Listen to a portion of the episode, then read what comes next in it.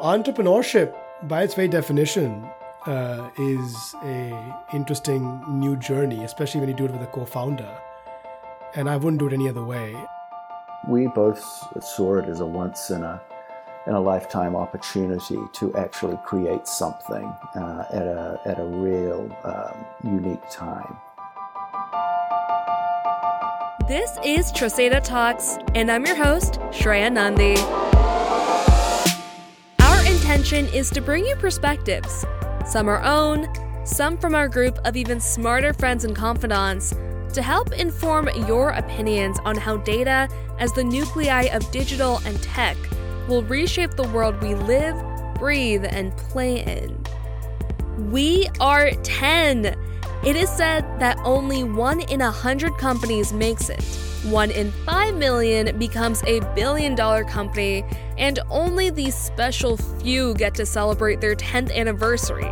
So, I, as we celebrate our 10 year anniversary this month, April 2021, wanted to take it to 11 by giving you the story of our company straight from the founders' collective mouths.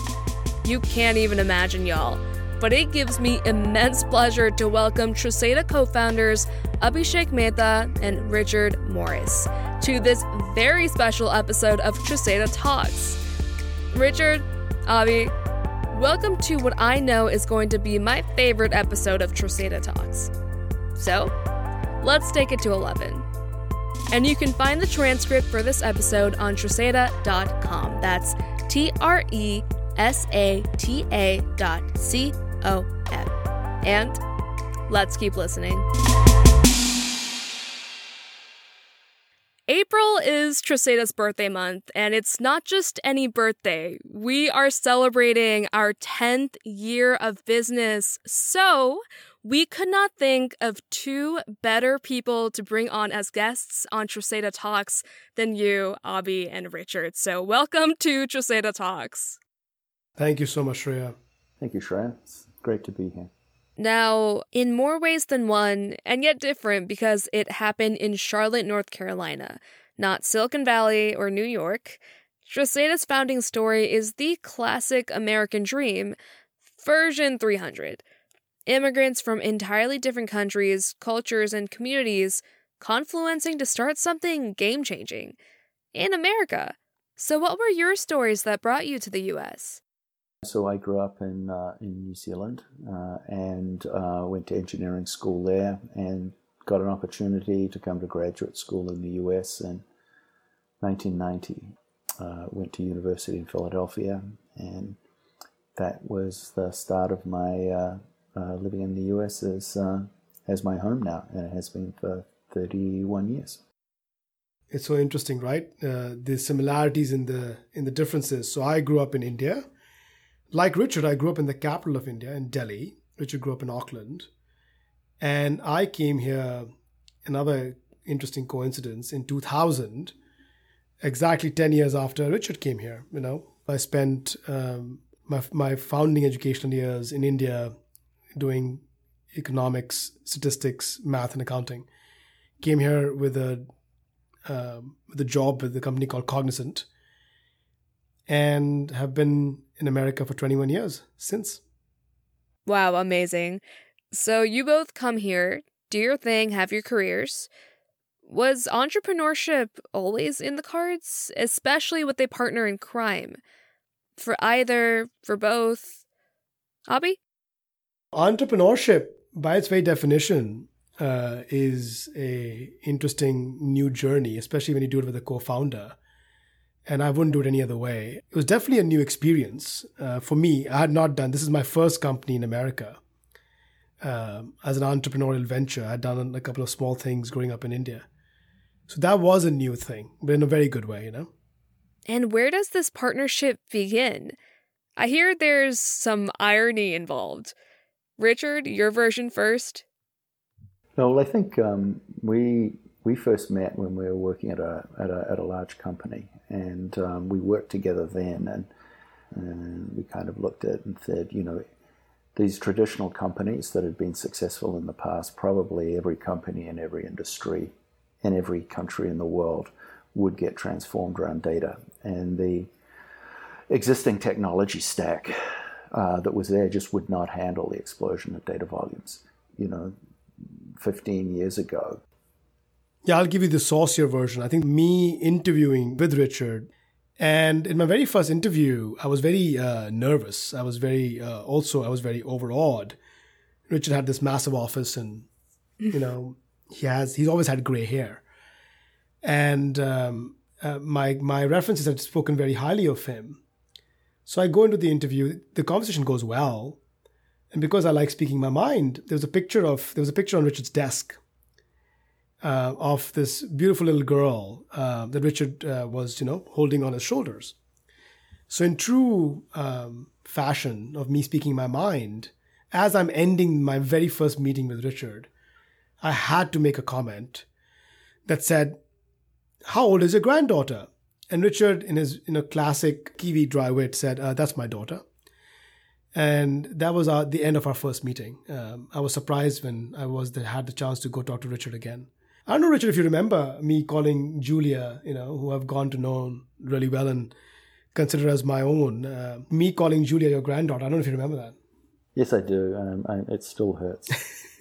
well, that's quite a start. Now, we all know you two are the perfect yin and yang. Was that always the case? What are the ties that bind when a lot is different on the surface? One of the things that I think we shared, we realized very quickly, is we weren't, both of us weren't people who wanted to just sit in the back of a bus of a large company and trundle down the road for our careers. You know, we wanted to do something actually make a difference and do something meaningful and have an impact, like a direct impact on that. Um, and so there was a meeting of the minds. You saw, I mean, Abhishek obviously tons of energy and really great person that comes across really Im- immediately, very very smart. But I think I saw in something a, a similar similar view as just let's go and make a difference and you know that doesn't happen all the time, especially in large companies there is a, and neither of us were sit in the back of the bus and let the let the thing trundle along type of personalities. My first probably 18 months working for Richard, I was very scared. Not in a fearful way. Richard's a very, very smart individual.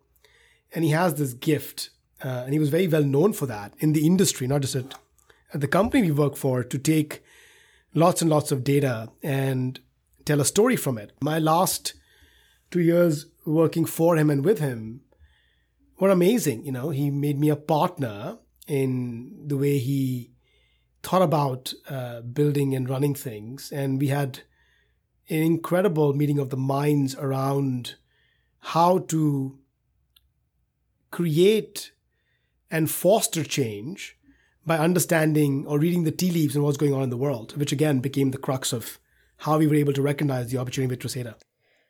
Now, I believe that there's also a matchmaker in this story.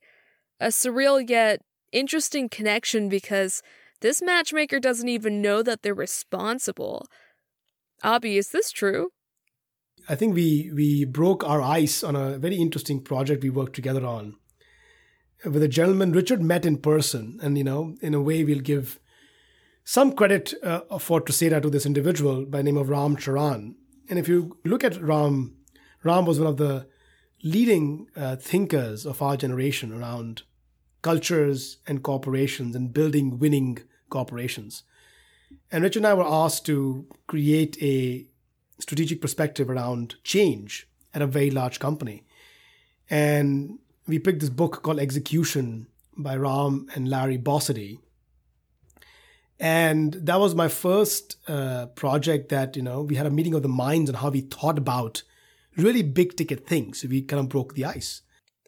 I've been here less than a year, and what has struck me about Tresata is this underlying comfort we all have when working with each other, almost like it were family. Do you feel the same?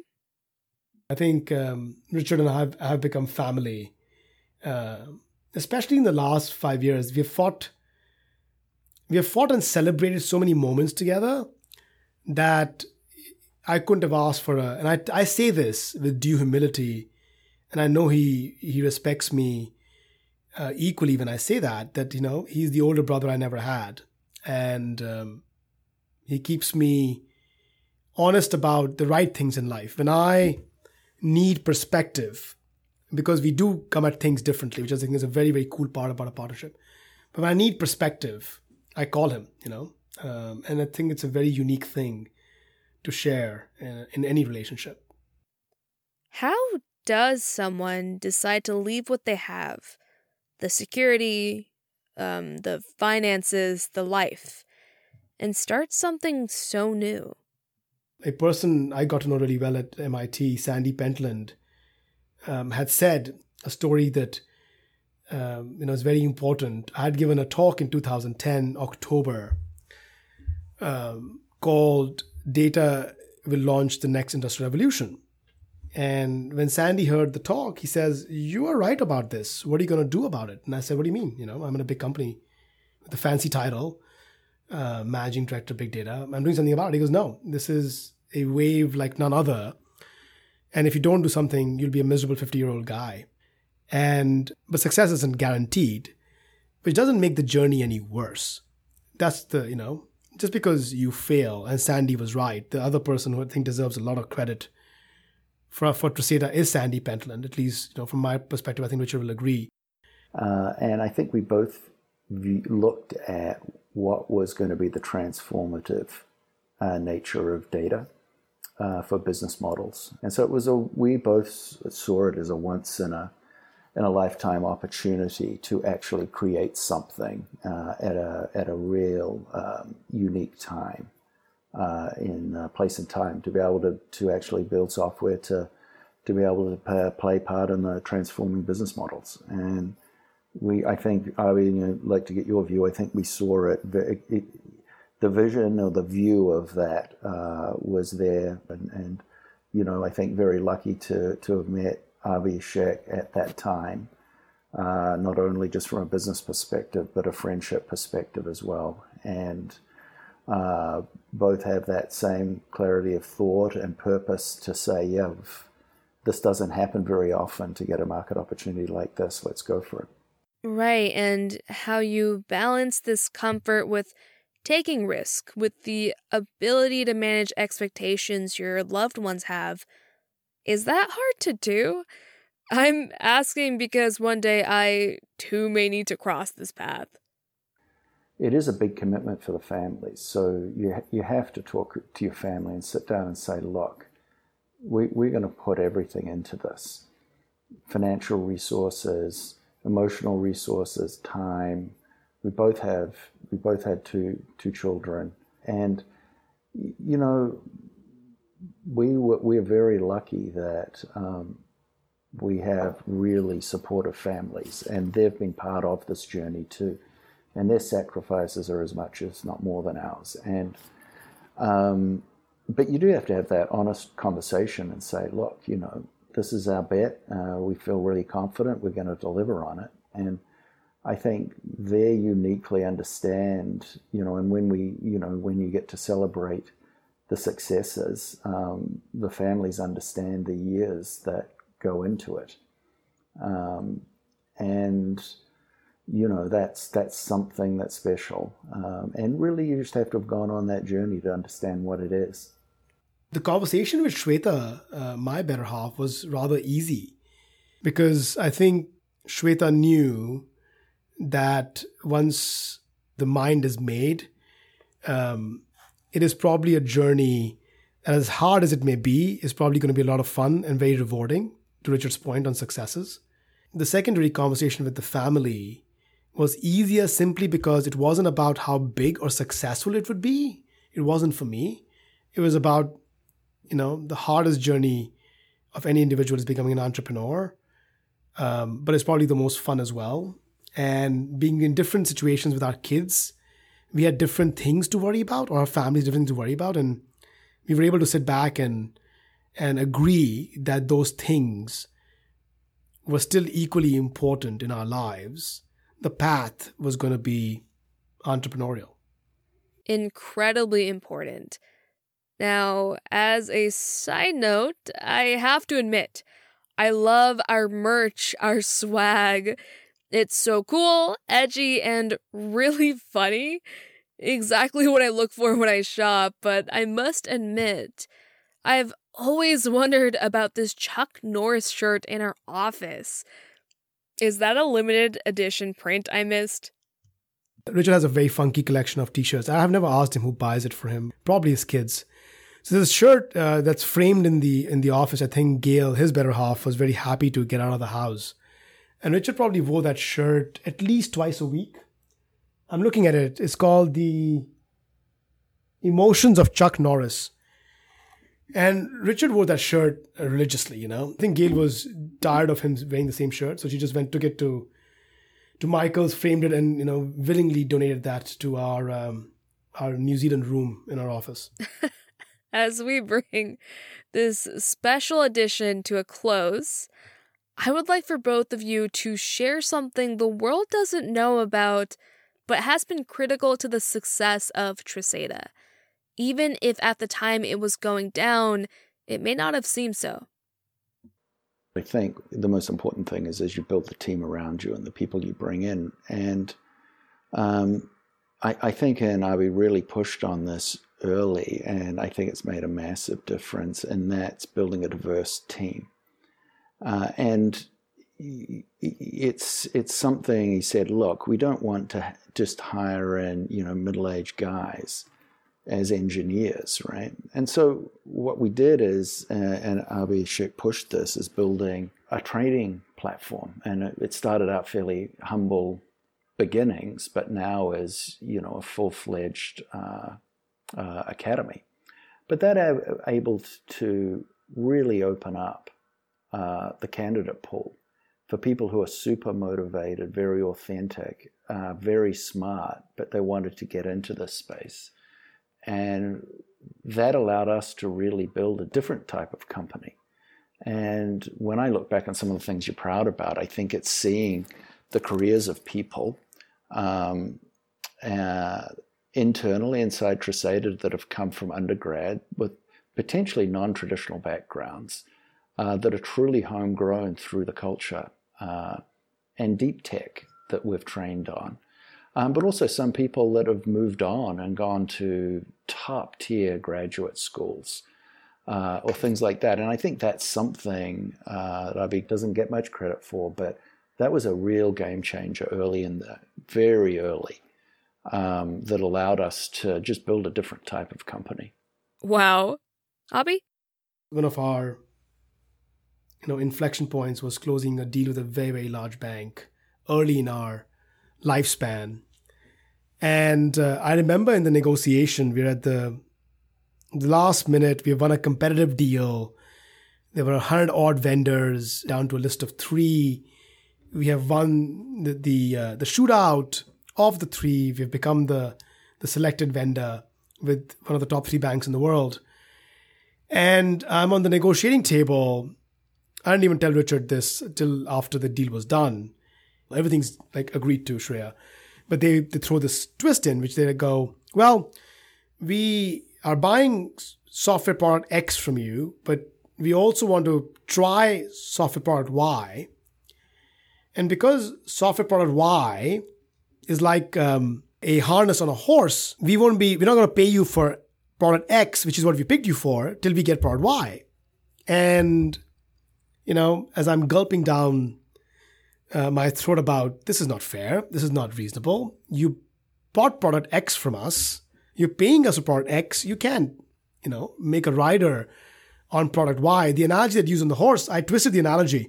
And I said, actually, I disagree with you uh, because what you're asking for and you've purchased is a cow, not a horse. And the cow is ready to milk now, and you to get benefit from milking the cow now.